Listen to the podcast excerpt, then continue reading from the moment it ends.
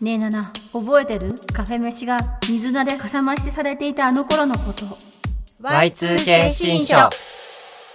こんばんは。ジェネリックマタタビによる Y2K 新書番外編夏のスペシャルですね。お久しぶりでおす。久しぶりですイエーイ久しぶりです振付師の竹中夏実です。ディーバのゆっきゅんです。ニセカナコこと作家の柚木あさこです久しぶりだ ね。そうだね 久しぶりに聞いた久しぶりはい、この Y2K 新書では Y2K、つまり2000年代のエンタメやカルチャーが大好きな私たちが毎回 Y2K のあれこれを語らっていきます。 Yes 今回の、えっと、タイトルはね、もう先に決まってるんだよね。はい。はい真夏の新 Y2K 新書ということで、はい新はカタカナだカタね。カナあで。シン・ウルトラマンとかシン・ゴジラのシンですそうです。でもそれ以外にもシンデレラのシンの意味がありますはい。はい、はいここで、ね、ポッドキャストじゃなければ、あの、緑茶家さんのね、えっとですね緑黄色社会さんのはい主題歌で今巷で話題のはい月9真夏のシンデレ新毎月シンじゃないよ新色じゃない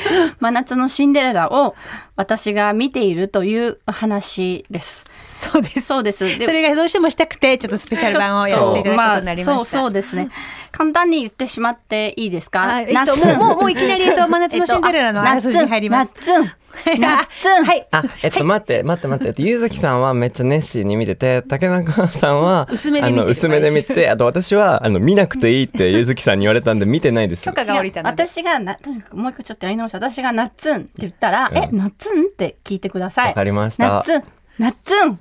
え、ななっっつつんんなっつん夏みだわなっつんだよ青い夏み真夏のシンデレラの主人公は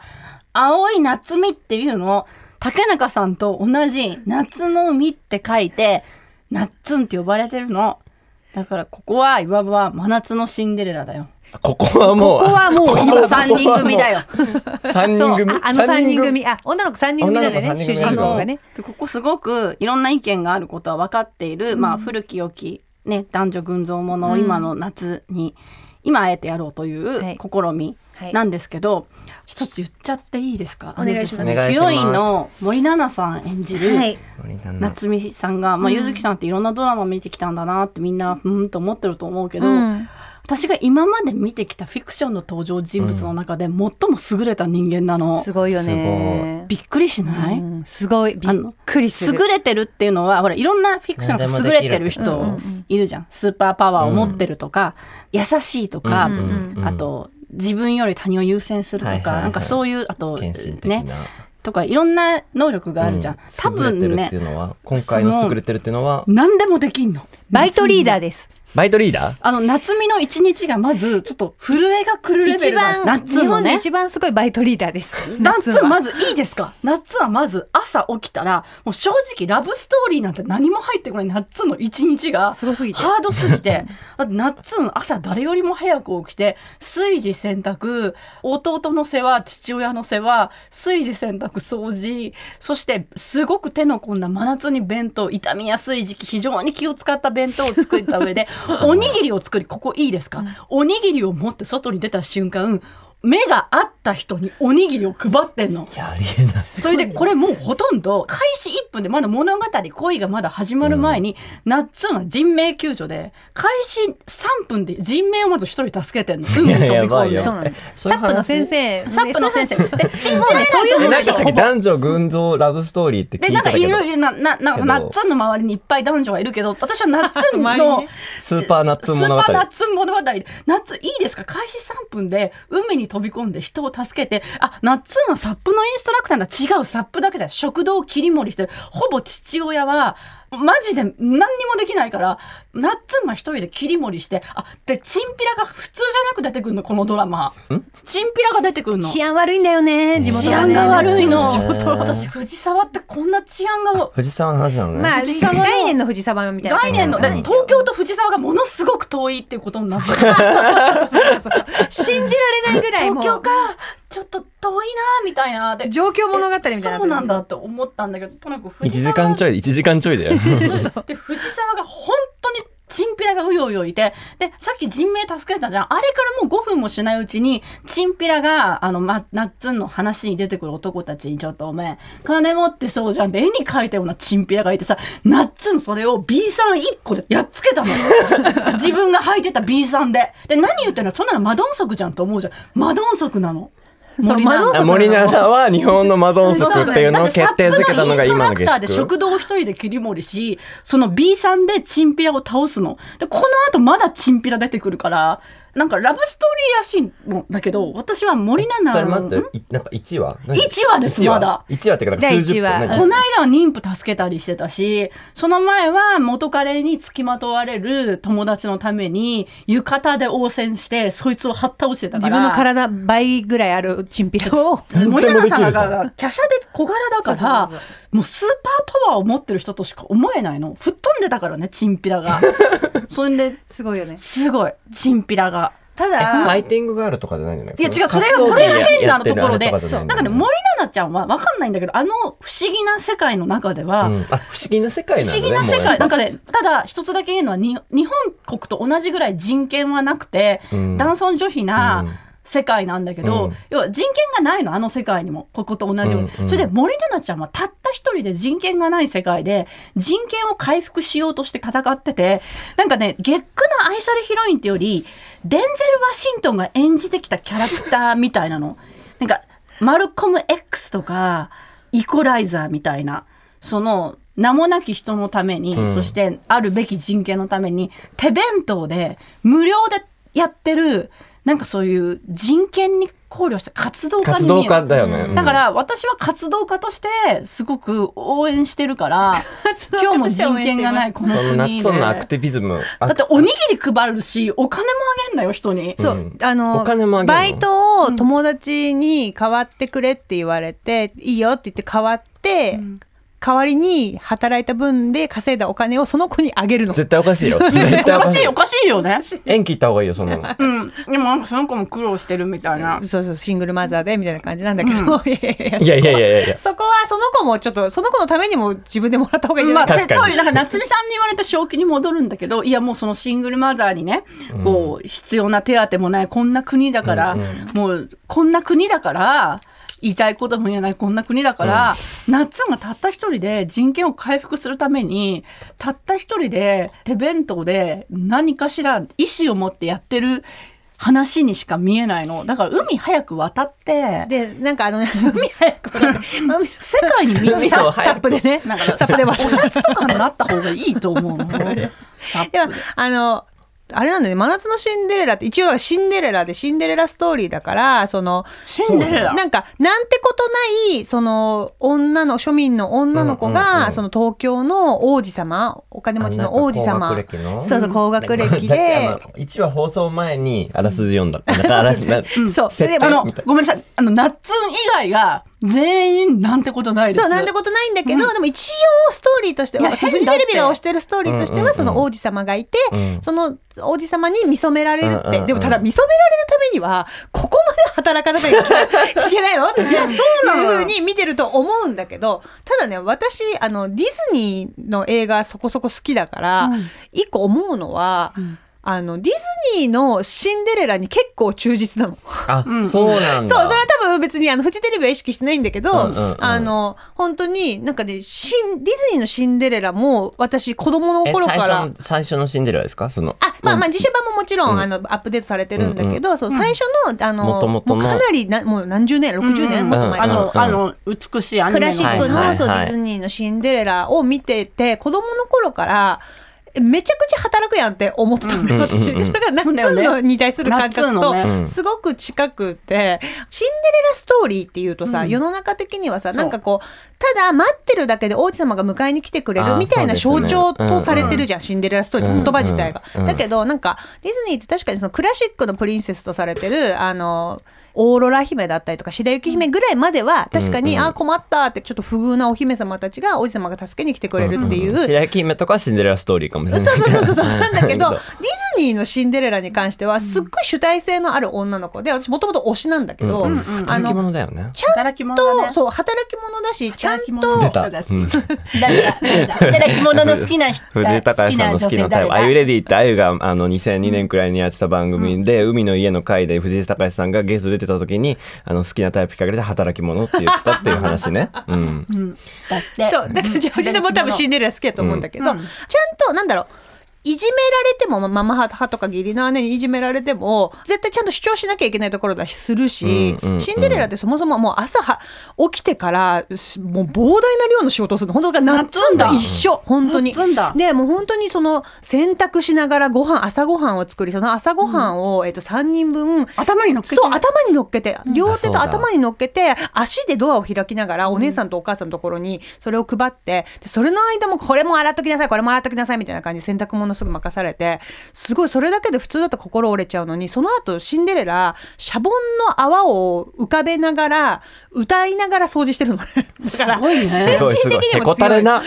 へこたれない。でそこもちょっとだからナッツンと近くて、でさらに言うと、まあ、これは今のね、真夏のシンデレラに関しては今のところだけど、えっと、間宮祥太朗君だっけ、相手役のお方、王子様に、あんまり何も感じないっていうところもシンデレラとすごい似てて、 うんあのあープリンスチャーミングって言葉、あうんそう名前なんだけど、プリンスチャーミングって確かね、白雪姫もプリンスチャーミングなのかななんか、名前じゃなくって、概念概念、そう、剣だあ剣じゃんあ、そうそうそうそうそうそうそう。バービーの見たバービーの剣みたいなまだ見えて見てないのに言えるんだね。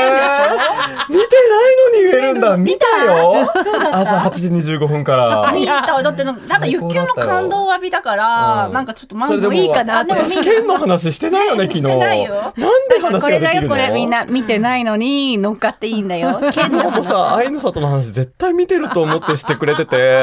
で私見てないんですよって、私私もも見見ててなないいのって人の言間だっったよねて。私も見てないよあの里見てないよゆずきさんと竹中さんが見てると思って見、て竹ない中さん昨日いなかったけど、昨日話聞いてたら、あれ見てないってなって。見てないね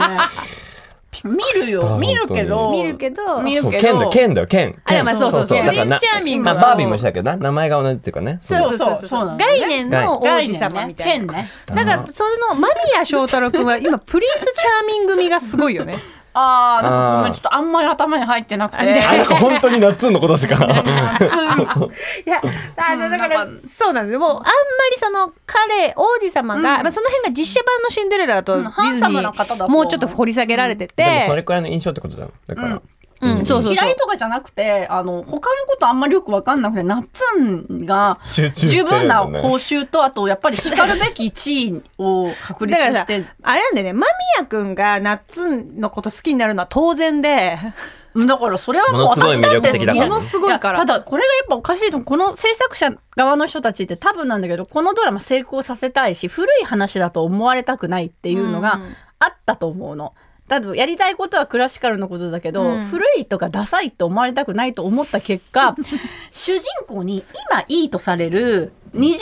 前はなかったスペックをどんどん足すことで新しい物語だって思わせ見ちゃてえってくれだけじゃないよみたい新しいな。女性そう像新しい女性像だで他のことはだったらもっと話の構造を変えたりと新しい女か性像を作ろうとしたらそうすごすぎる新しい女性女性像像だでその新しい女性像っていうのがよ痛みも弱さもあり矛盾も抱えながらとか、うんそういうんじゃなくて今いいとされる長所をどんどん足していこうって多あ分ーこの作り手の人たちは思ったんだと思うで別にそれは失敗してない私は現にナッツンに夢中で、ナッツンナッツンご飯食べれてるかなナッツン大丈夫かなっていつも思ってるからで毎週月曜日ナッツンだみたいにして、うんうんナッツンナッツンっていつも言ってるから成功はしてるんだと思うんだけどそれなんか多分ね日本でよくある例えばなんだけど渡辺直美さんの初主演ドラマで私はき散らかしてた「カンナさん」っていうドラマがあった時はいにありましたねで原作はすごく面白いの、うんあ面の白いカンナさんは明るい人だけどただトキシックでもあるっていう面が、うんうんポジティブだけど周りも傷つけるし、うんうんうん本人がそれを反省したり前向きでパワフルだけどゆえに気づいてないことがいっぱいあるし、毎回反省や失敗がかなりえぐく描かれてるっていうところもいいそれでも周りの人とこうコミュニケーションを取っていくってところがいいあのねもうねえドラマのカンナさんは直美さんの人気に乗っかって、うんカンナさんは素晴らしい人でどんどん長所を乗っけてるの、で原作にあるだらしなさや矛盾みたいなところは全部カットされてるの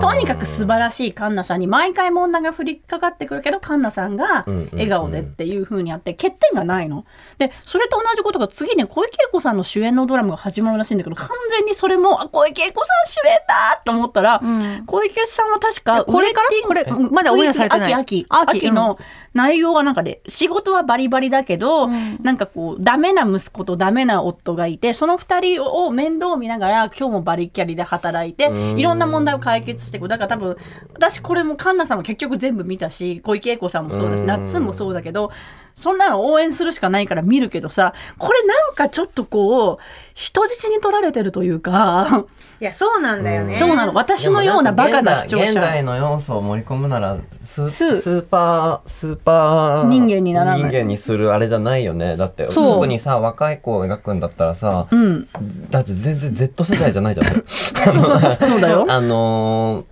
メンタルヘルスの問題とかに言及していかないとあのだからそうチーだったらマねー、あの、えっ、と、真夏のシンデレラは、えっと、薄めで見てるんだけど、あらえっと、ちゃんと目を開いて見てるのが、あの、初恋ザラリ、あら、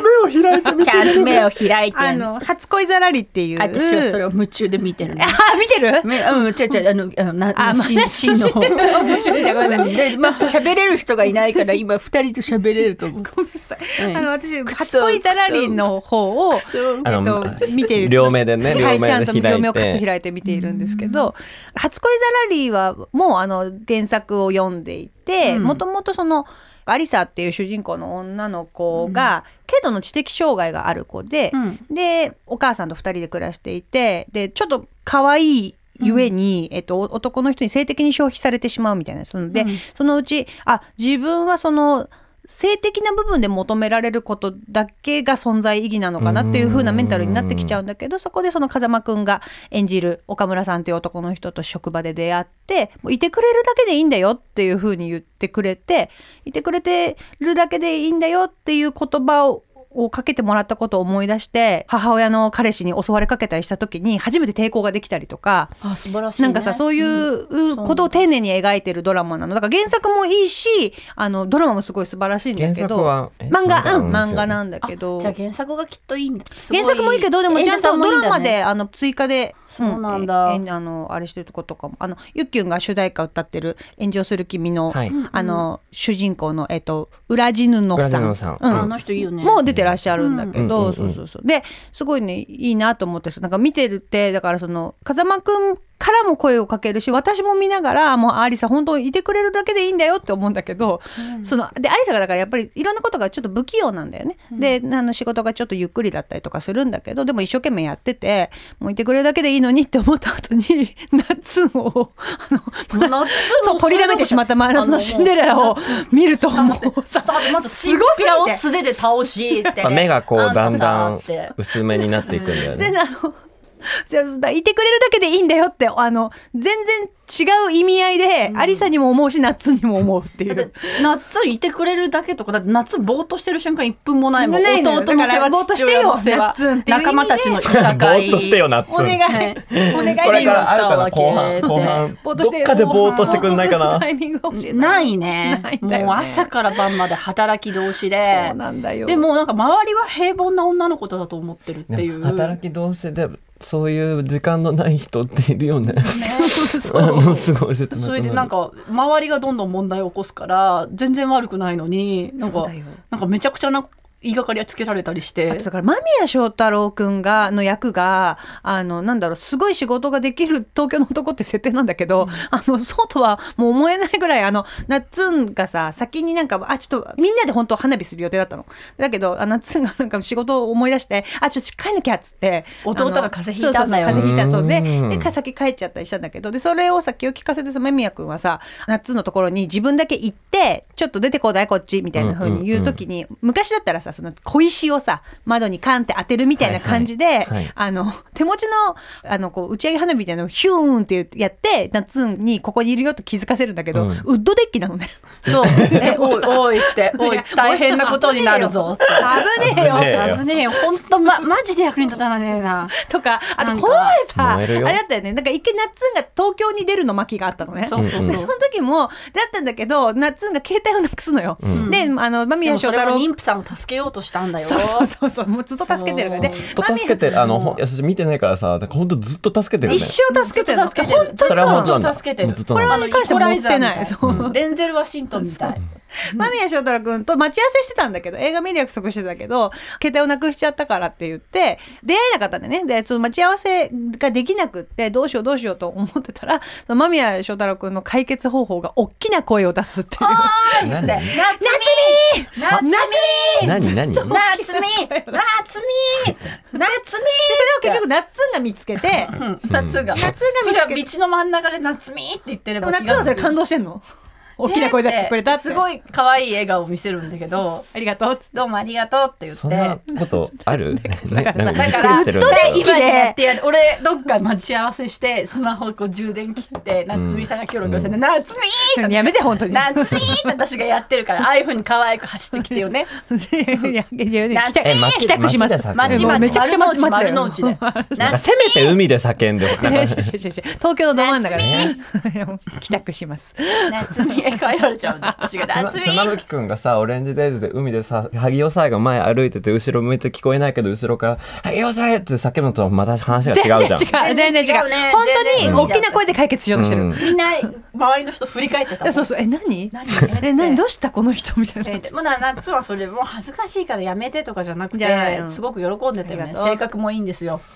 そうだね。ねだから、ま、間宮君演じるあの役が今のところそのだからウッドデッキ燃やそうとしたりと ウッかドデッキ燃やそうと大してきな声で解決しようとしたりとかその有すご能いねにはとウッてもドデッキ思燃やそえうとないんだけど、うん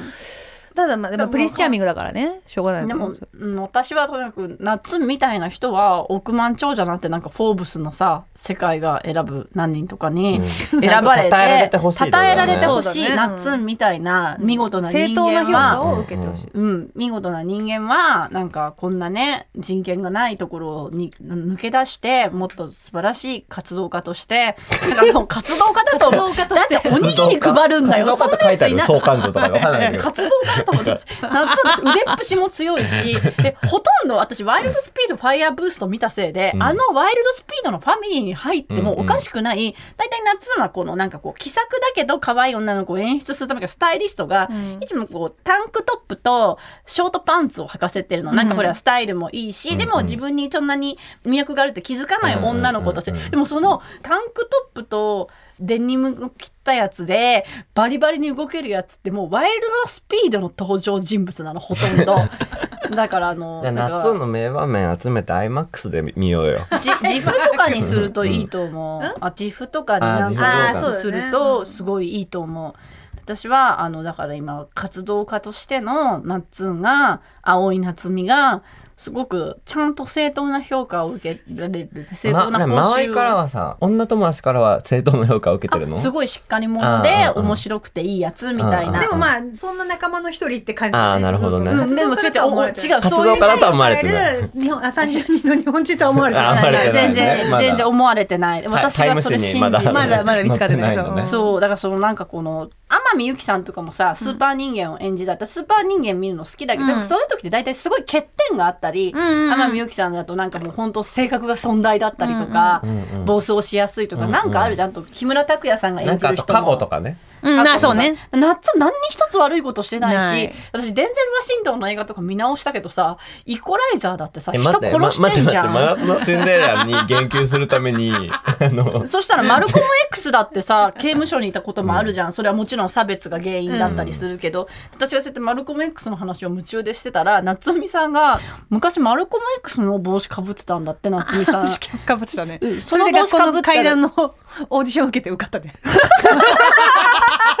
素晴らしい素晴らしい素晴らしいよ人権感覚のあるそうなんだよだからそうで今どんどんさ人のこ人のことをどんどんできるだけ活動家として捉えようとしてる そう だからででもデンゼル・ワシデンゼル・ワ活シ動家ンだトっンた活動家でしたもしかしてじゃない。あとそれでびっくりしたのがデンゼル・ワシントンってさすごい人として優れててさなんか優れすぎててさマルコム X 久しぶりに見たら私気がついたんだけど、デンゼル・ワシントンって顔もいいもしかしてなんか内面と演技が優れすぎててはデンゼル・ワシントンを顔をちゃんとまじまじ見たことがなくてうあーわかっこよと思ったっていう話でした。っていう話演技が素晴どらしっからの そうなんだからまあうんなんかそのイコライザーみたいなんだよねナッツンあそうだが、ねっていう話をしました。あ、ちょっとじゃあ、あの、え私に何かくれ月る九つながりでのあのえイルたカ誕生日プレゼントです。えイルカえクジラちょっと誕生日プレゼントで買って月ますね。 ありがとうありがとうござい月ます。月9バースデーにした、あ今嬉し回は。いああ、それはあの私がなんだただおすすめのあのレモンオリーブオイルなんですけど。嬉こしいオリーブオイれルは月9関係ないんだけど、これえが何これあアップルって書いてある月九日なんだ。え何これリンゴそうなんだキラキラしてるありがとうなんだこれ結構ね、ゆうたきさん持ってると思うんだよね。買ってたって言ってたと思うから、持ってる可能性があるんだえけど。これもしかしてナッツンえ、これもう買ったって言ってなかったゆうたうきん、さ買んおうと思ったけどソールドアウトだった。えー、嬉しい大変です皆さん聞いてください聞いてくださいなんか、月光をちゃんと見た上で批判してる人はともかく、なんか見ないで冷笑してる人たち全員にマウントを取りたいんですけど、ナッツンのお母さんの形見を買ってくれました。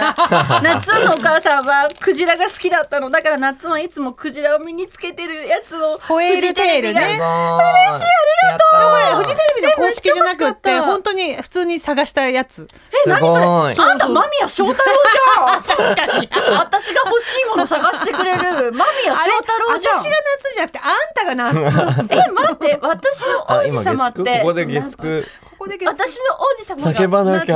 夏に 叫ばなきゃゆずきホエールテイルだありあよかったえこのままに合うこのままに合いがそとう嬉しいこれ確かに今日お洋服も青だっほたら歌ってよ始まりは冬ついてこうねねそれタグだと思うよそれ何度も思い出すような言葉を探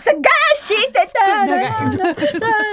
ありがとうあ嬉しすぎるよかったあよかったえ嬉しい本 当忘れられない夏になあっよかったた嬉しいな真夏のシン忘デレれラられない夏になった私が真夏のシンデレラだった んだね嬉し私いが あんたの感想で忘れられない夏になったあんま言われないマジマジでもうだから人権がないとさラブストーリーも頭入ってこねえな本当に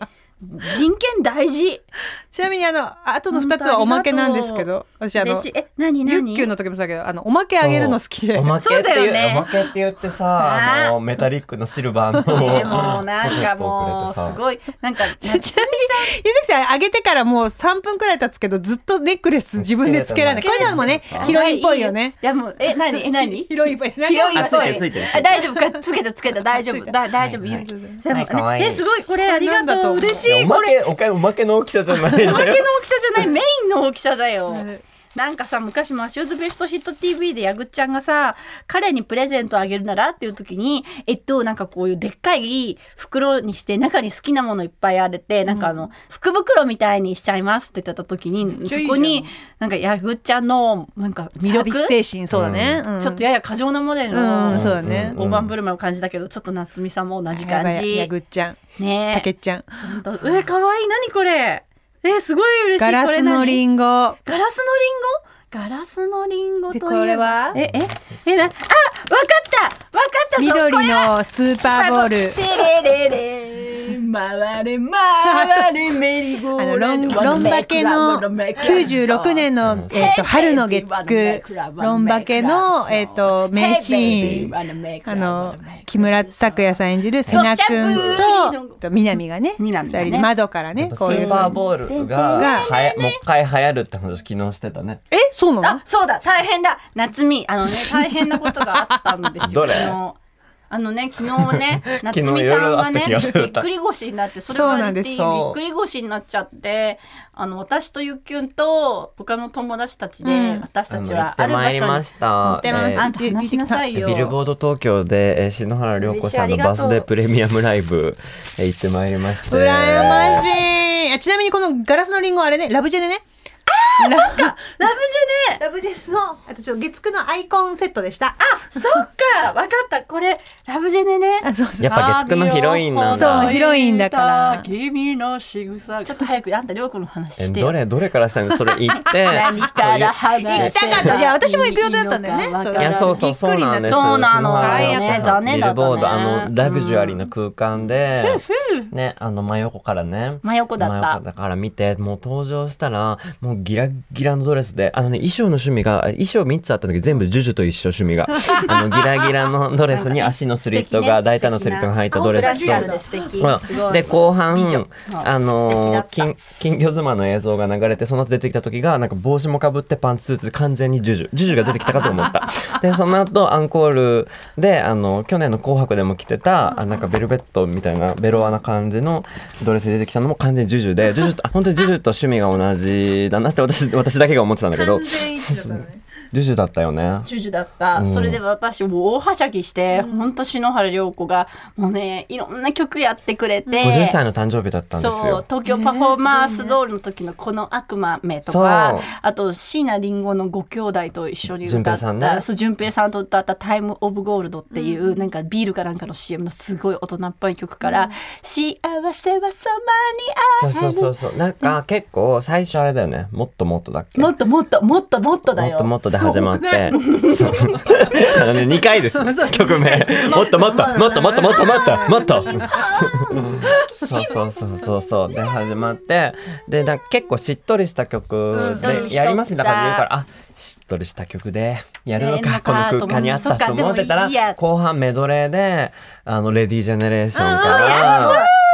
レディージェネレーションも歌うし、平凡のハピジャも歌えないも歌うし、あーやったっていう、上げメドレーがあって。嬉しかった揚げメドレー揚げメドレーがあってそして最後はもちろんもねちろんね、伊藤さんと、うんフェスさんとあーすごい心のさんと最後にね楽しかった大満足だった夢みたい綺麗でなんかみんな夢みたいと思ってる感じだったね。ね楽しかなっんたか26年ぶりのライブだったらしい。えそうそうそうーライブ全然そう行けそうなかった全んだ然全然そうだよだからまあねだっ売てれちゃったからねパフォあと中森明菜のスローモーションのカバーもあってそれな、えそれなんでかっていうと14歳の時に、ていうか所属は16歳から活動開始なんだけど14歳の頃からオーディションを受け始めたらしくて厳しい父親がいて父親のことが大好きなんだけど父親とオーディションに行ったりしててであのスローモーションをワンコーラス歌ってもういいですみたいな、もう完全すぐそれでチーンみたいなあチーンの方だったんそうそうだそうそうあんたそのタイムスリップしてそのオーディション会場に行って受からねせその言いてやん方なよはないんじゃないかっていうね。そう言ってやって私はねあんたがマジで言ってやって本当にね私オーディションの審査員のそのダンス審査とか歌審査の止め方めっちゃ厳しいから。ほら言ってやってと止め方側止める側のねあでもそこで止め方夏美が続けさせたら歴史は動いてしまうのか、うんあそうかするとそだねうから他の人は「邪魔はできないいや続けさせて」ね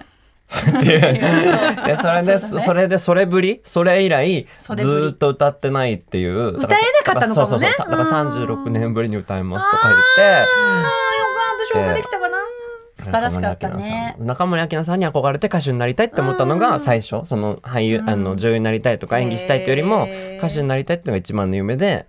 それで最初は全部全然東京パフォーマンス売れなくてお客さん2人だったらしいよねへそうそっえ。からよそっから東京パフォーマンスドールあって横浜アリーナまで行っコてムのファミリーまであって、それで急に役者を始めて、それで最初はなにわ金融道の売り飛ばされる役から、えーだんだん婿殿ではお姉ちゃんの一人、確実に力をつけていきギフトのちょっと不思議なや女の子役では誰も人を褒めないことで有名なナンシー関がわざわざ褒めたぐらいの活躍を見せて、それである一つで爆誕した姉子の野田直そ子こで私がね篠原涼子存在に気づきますそうですねあ姉子姉姉子子だねあ僕の魔法使いかな僕の魔法使いその前だよあ僕の魔法使いじゃあ僕の魔法使いが先かもねごめんそうだそれであのほらアンフェアがあってさそうそうそうでそれでサバイバーがねサバイバー。サバイバートゥトゥトゥトゥトゥトゥトゥトゥトゥトゥ私に、えー、ディスティニー・チャイルドのサバイバーという名曲を教えてくれたドラマ、ことアンフェア。まあで私はマッシュルーズ別 そうそうそうそうだね知ったそうだからあの金魚妻っていうドラマがあるじゃん。あ、そうそう、衣で装、衣装着替えてる時一緒に着替え、てる間ドラマのワンシーンが流それうてスクリーンが、あ金魚妻ねの降りてきて、金魚妻の映像がそのあの去年加藤ミリヤさんがそのために書いた篠原涼子さん、ちょっと名義が違うね篠原涼子っていう名義じゃないあのそうなをんだ出してるんですけどそのもう一人の涼子そうそうそうそう涼子それを歌うんだろうなっていう演出があったんだけど、うんうんうんあの映像は姉子の方が良かったんじゃないかっだからってていうかあのてかあのまあアンフェアとか何でもあのちょっと出てきてまあどういうシーンかというと別に美しいシーンで、あの篠原涼子さん演じる人妻が金魚って自分じゃ何にもできないんだよねとか言ってると、若くて美しい男性が後ろからギュッてして、えこそんなみたい何なしてるのっていうところでスクリーンが上がって涼子さん降りてくるんだけど、あのもう篠原涼子というドラマ界のレジェンドなんだからいくらでもいろんなシーンあるはずで私としては一番ほどの野田直子が「えー、ね言葉よりも」っていうところを入れてあほのしかっ北た。出奈さんの「キスはキス」で歌だからねそれあのあの篠原涼子さんが歌うための演出だから歌う歌うごめんなさい間違えたもしくはあのアンフェアのあの刑事がさこうやってさ金網で絶対捕まえてみせるって言うと、私が大好きな浜田真理が実はで言でうでだからそれサバそれだとだからサバイバー歌うことになっちゃうからね 篠原涼子でもサバイバーだったらあったよねあのパンツスーツであもうさいいサバイバーだ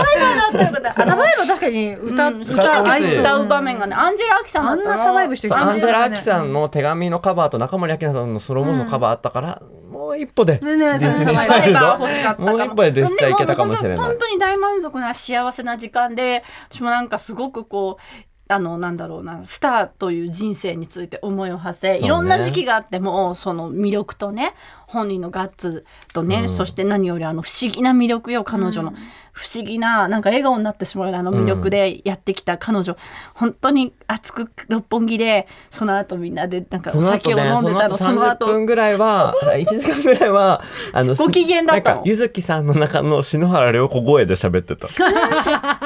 夫いたこになっちゃったすごい可愛いんだからさ、大丈夫。あでもなんかわかる気がする大丈夫。わかる。おいや、初めてそう言わあれーた。わかる気がするな友いや達本だから物見た後だとねわかんない大丈夫だから。夏美なんは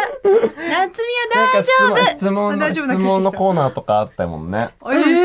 私質問しよう。う。なんか質問ありますか。あ、これ質問あ、私もや ってる。ほら、ほら、やめろやめろや。やめろややっ。ちゃうお前もだろ。なんか押してるっぽかったのに、あ、ここね質問コーナーやるんだなないですよねとかって言って。したらみでもすぐ質問「はい」とかって言ってくれ多分ね25年前のライブも行ってたんだろうなってあ感あ、もうじすのごい良質なファンタいいジーだねピーカーねし親衛隊って感じの人うんなんかいい意味でね、そのなんか。行ってよかっったなっていう場所とか行きたい場うん行きたい国とかありますかとかなん言かってその質問もいいじゃん、なんか。今ハマってることはとかほら、いい質問じちなゃみん。に行ってよかったなって国はニースあのフランスのニース。うんそうなんだねそれで私たちすごい喜んだのそのライブが終わって楽しかったねって言ったら、そしたらすぐにネット民の友達が「やべ」えって言って第2部が市村正親が来てホールニューワールドをデュエットしたらしいってそうそうそうそう私は気づいたマジかマジかホールニュー正親のホールニューワールドをってそ言っうて解散してなんかあの 2, 部はどうだったのかなと思って辛い見たかったら市村正親のサプライズゲストで出たみたいなのがでしかもホールニューハそうホそうールニそうそうューワールドちょっと待ってちょっと待ってあのジャスミンが涼子で私アラジこのンが間ルアンちゃんと歌ったんだよホールニューワ マジでちょっとちょーっルとドそうんれ見せてあげよう、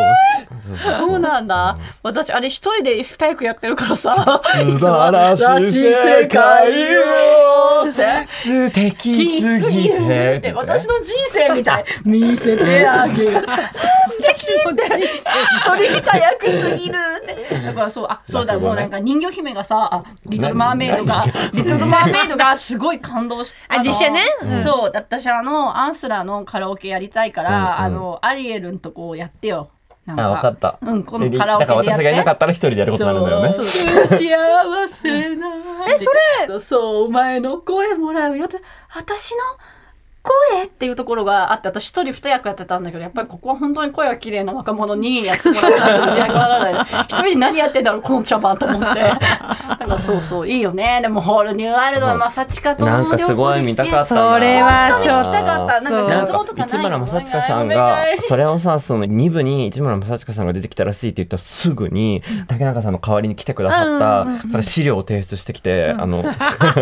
その資料っていうのがブルーノートで市村正親さんがライブをした時にサプライズゲストで篠原涼子さんが出てきて、うんなんだっけまずミュージカルナンバーをなんか歌ったんだよねそうそうミュージカルナンバーをなんそうそかう歌ってたのよなんかだかそうなんだらお互いにへ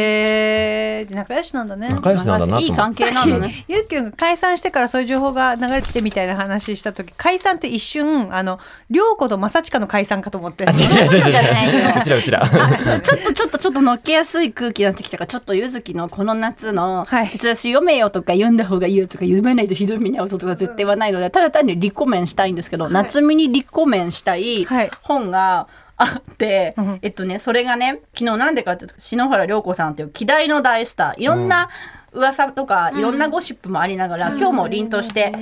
えっ、と、They can get その歌を思い浮かべば、あのね、アメリカの小説でも映画化が決まってるので、すごく面白いので、ちょっと、タイトル、じゃじゃん、えっとね、二見書房がで文庫なのに1600円ぐらいします。で、二見さんは最近、二見書房さんは、そういう、えー昔だった、2000年代だった単行本になったけど、今は出版不況なので、無理やり文庫という形で、アメリカの面白い本を文庫という形なら出せますよねって言って、文庫ではない値段で文庫を出してくれてて、それがどれも面白いので、今私は個人今めっちゃ的それに、読んでますよねそう、そ二の辺見りを文庫めっちゃ読んでて、これ山崎まどかさんもおすすめしていただいた。違うよねあのクッキーのやつ前言ってたクッキーのやつは違うあれはあの早川とかクッキー流行ってたもんねうんそ柚う木さん今はね二見文庫に私はハマってるんですが、えー女優エブリンと7人の夫という小説ですおーですっごく面白い話で簡単に言ってしまうと、うんいいですか、はいこれネタバレなんですけど、はいえーこれはネタバレ化になりましたなんでかっていうとそれネタバレ化になった理由も今急いで話しますお願いします女優エブリンと7人の夫は一言で言うと姫川あゆみと北島麻也の壮大なラブストーリーやだはい、今これで。それで、どんな話かというと、まあ、モニークという無名のライター、まあ、現代です。話は現代。あ現代だねげ話は現代に、まあ、ハリウッドの生きる伝説80歳になろうとしているエブリン・ヒューゴから私のインタビューをお前に任せたいモニークはまだ駆け出しなのに、なんでエブリン・ヒューゴかってここで一番最初でエブリン・ヒューゴのウィキペディアが貼ってあるみたいのおがー出て面白くいる、ねでうんこのさあのさ大体さゆっきょんも好きじゃんこの架空の映画とかさ、うんうんうんうん架空のスターのさ、うんうんうん架空のさウィキってめちゃめちゃ面白いじゃん。いいねそれがエブリンは今現79歳、うんハリウッド黄金期からずっと活躍しててキャリアの出発点は若草物語の条約、おうおうおうおうでそれで7回結婚して、うんうんえーその度にキャリアダウンも経験したし、浮上も経験してオスカーも持っててそれでまあ簡単に言うとゴージャスでセクシーで、もう長年のアイコンファッションアイコンでもある、生きる伝説エブリン・ヒューゴは声を聞くことで知られてるんですけど、真実の私を知ってほしいって言ってそのモニークに働き始めるおでうこれ話していくうちに分かるんですけどエブリンが本当に愛していたのは7人の夫たちではなく、実はよくエブリンと比べられがちな対極に位置する女優でライバルと言われたこともある。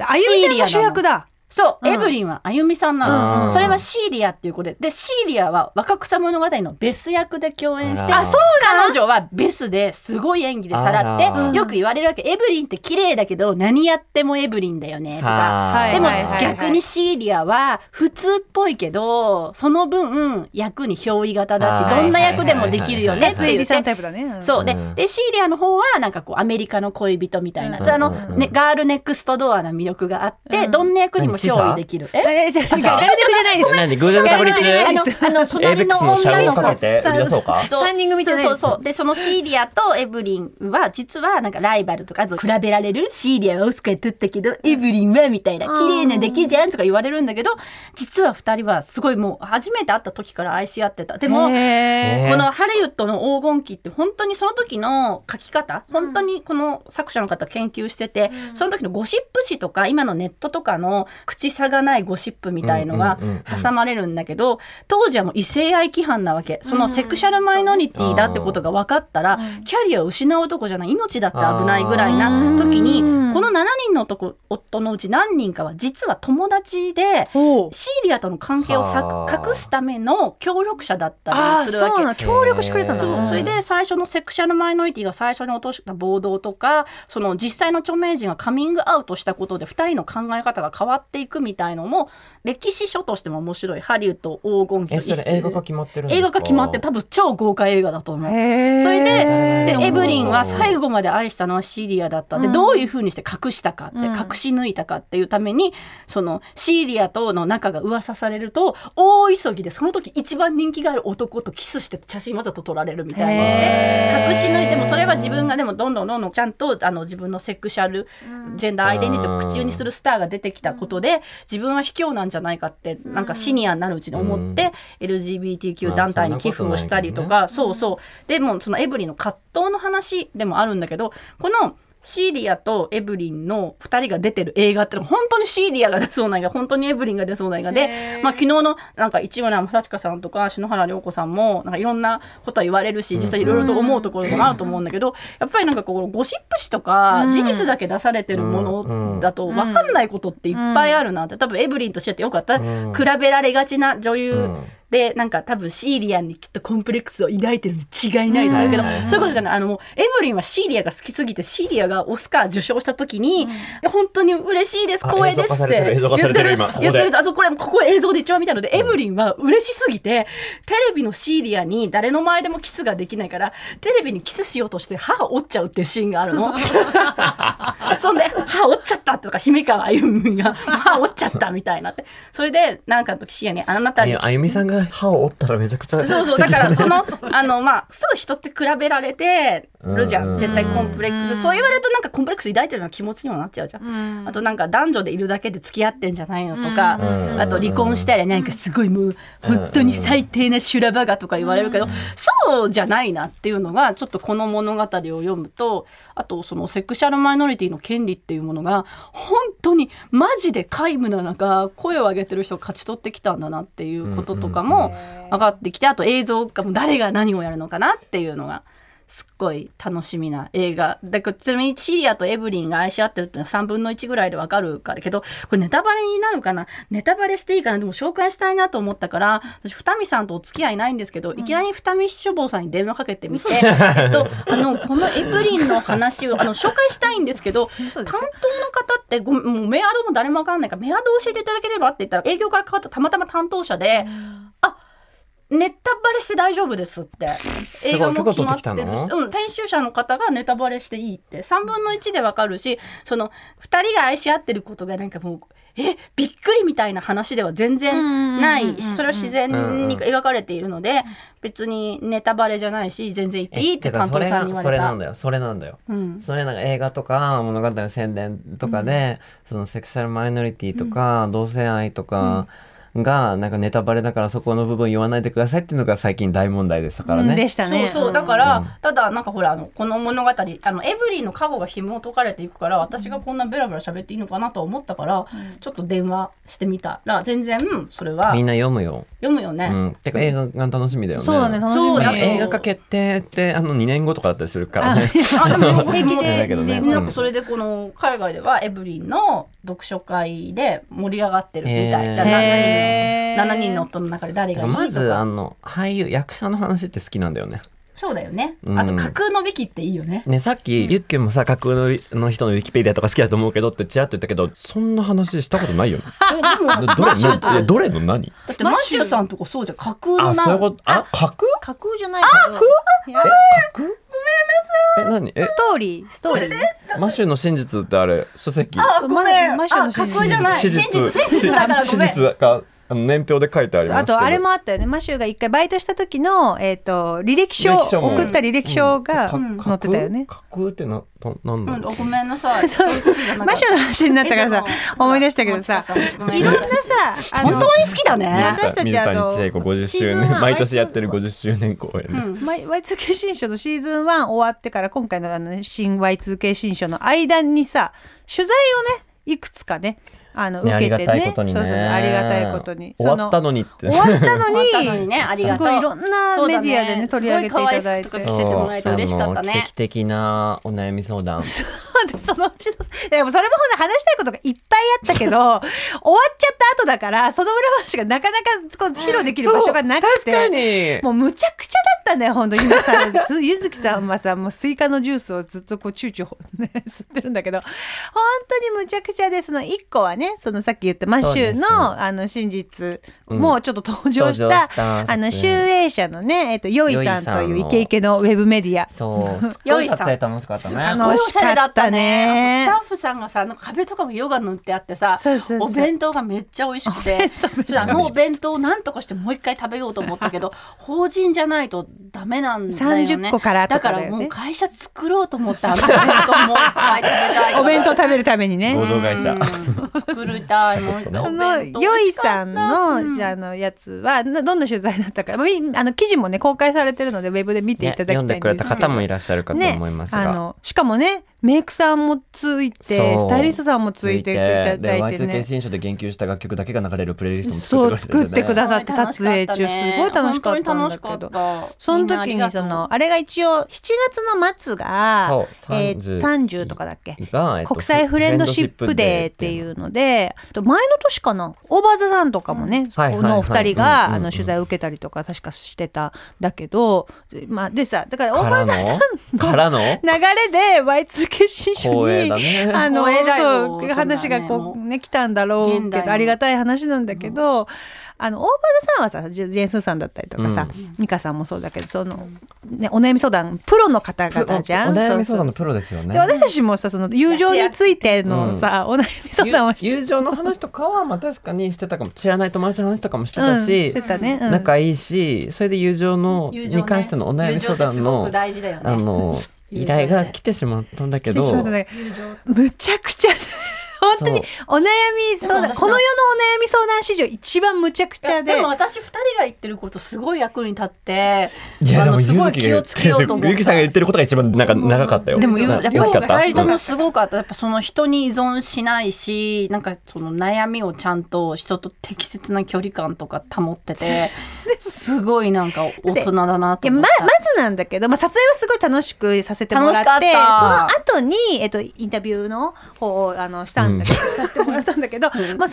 に Y2K 新書というポッドキャストをが始まった経緯を聞かれたんだけど。まあ、ゆずきさんがほとんど15分ぐらい一人で喋りっぱなしだったんだけど、えーなんかまあどうしようこれいや私もしゃべ私もだった私もだっいたいよいいよ、うん私がおしゃべり、いおしゃやいやいやいやべり泥棒いやいやいやいやおしゃべり泥棒はいいんだけおしゃべどり泥棒あのそのいいのよ別に全然いいんだけど、独壇場でもいいんだけどその内容 がマジであの聞かれたことに全くわからないの ね全部まあそれはその日ねちなみに取材3本あったんだけど全部そう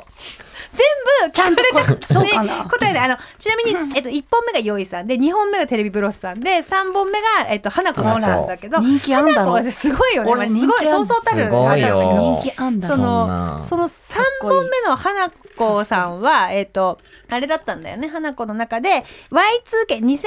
代と,、えっと食のカルチャー、まあ、もっと言うとそスそイーツかカフェ文化とかスイーツ文化について、話してくださって、もううん最初から言われてたの取材の依頼の最初の時点で言われてたんだけど、蓋を開けてみたら ゆずきさんが、えっと取材時間の8割ぐらい、えっとドラマとひ、えっと貧困についてをずっと話してなんかて。貧困のエンタメ化についてみたいな腹を立ててってそれでいなうんこかとをずっプとリプリ話しててこれカフェと以前のねカフェのいやいや、のそう前そう、いにや、そううん、そう、あの、ほら、ね、だから、ほら、つい最近のさ、日曜の夜ぐらいまではさ、ちゃんとそこを描いてたとこは新しいなと思ったんだけど。その、お金がない女の子たちはカフェに入れないっていう、うんでも、昔って、その、お金がないとされてる。主人公たちが普通に居酒屋とか飲食店に入ってて、まあむ昔の方がちょっと食のそういう値段安かったかもしれないけどそういうことじゃないんだよなって、うんそのなんそうかね自分の欲望を小さく小さく丸めないと生きていけないっていうところをなんか描かないですっ飛ばしてなんかアイテムとして貧困使いしてねみたいなこと結構あって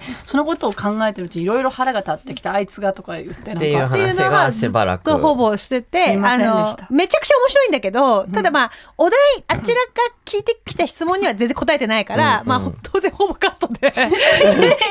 すっごい上手にまとめてくれたよね本当に上手にまとめてくれてたから忘れてた今その そのその話その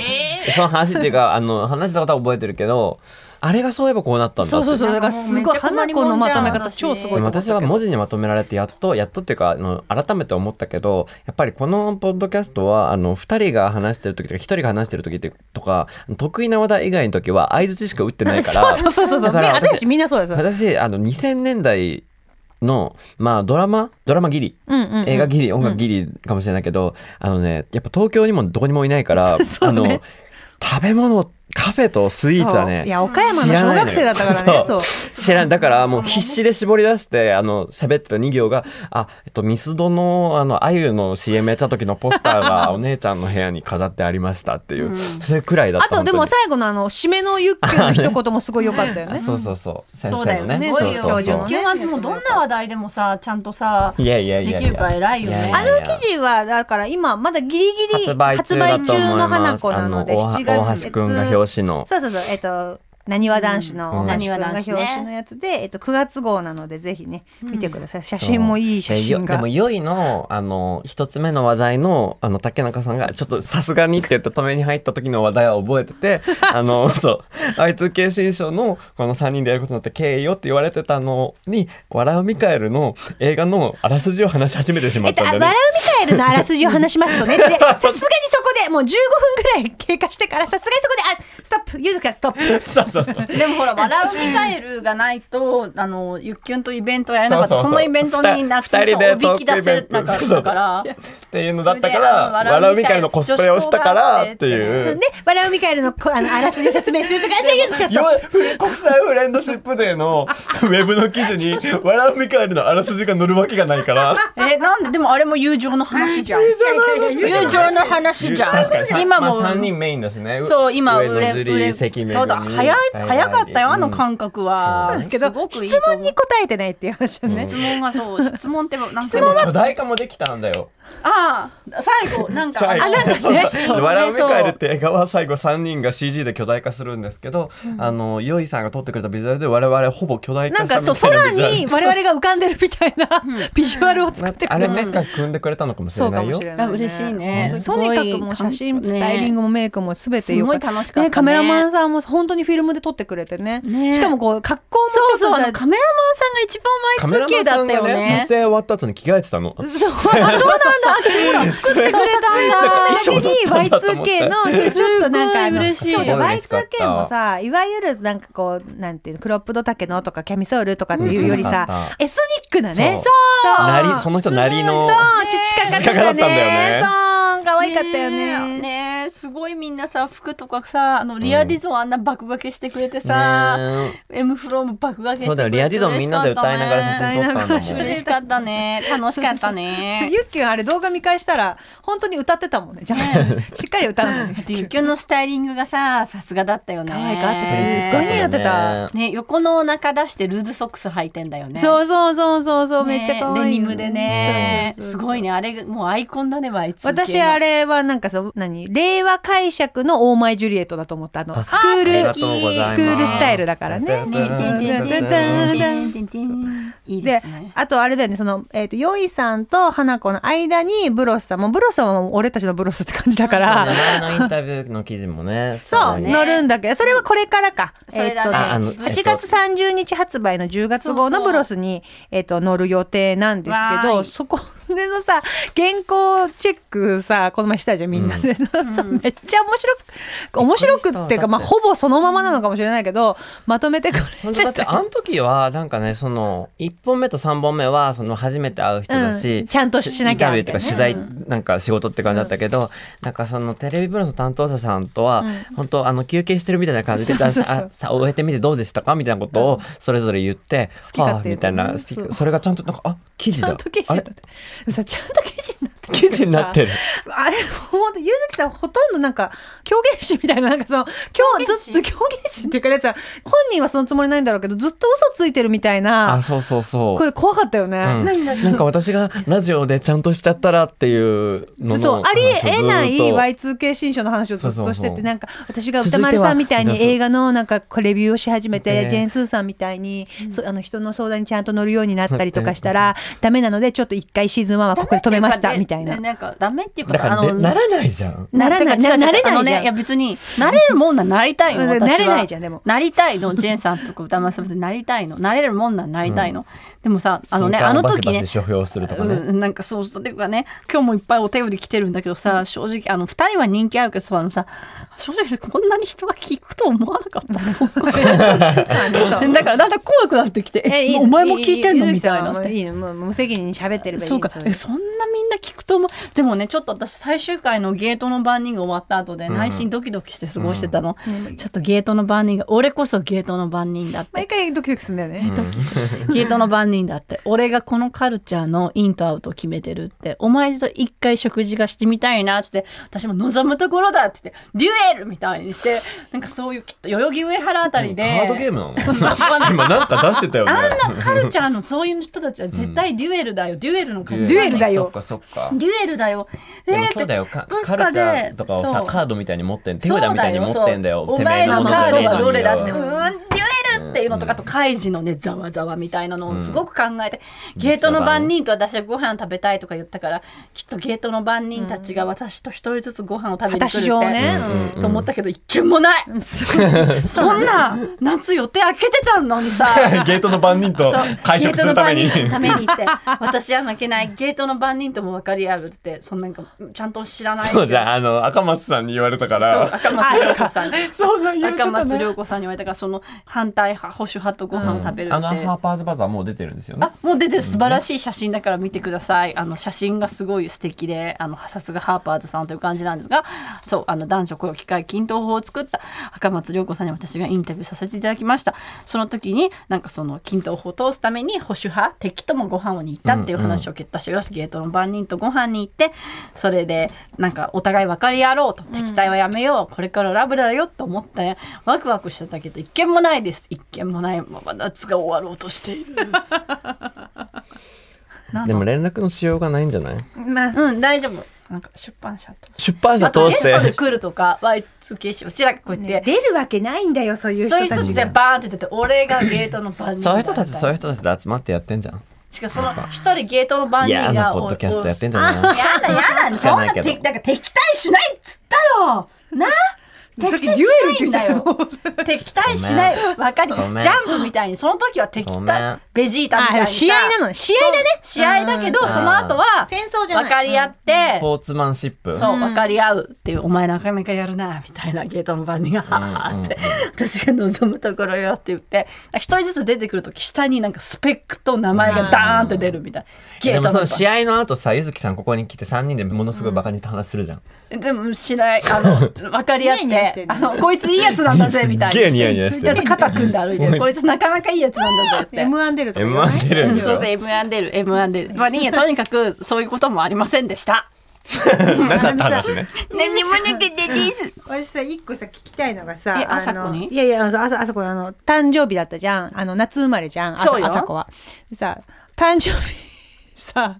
あんたさあれだったよね番組の途中ですがこの続きはまた来週バイバーイパンサー向かいのフラット木曜日のパートナーを担当する横澤夏子ですバタバタする朝をワクワクする朝に変えられるように頑張りますパンサー向かいのフラットは月曜から木曜朝8時30分から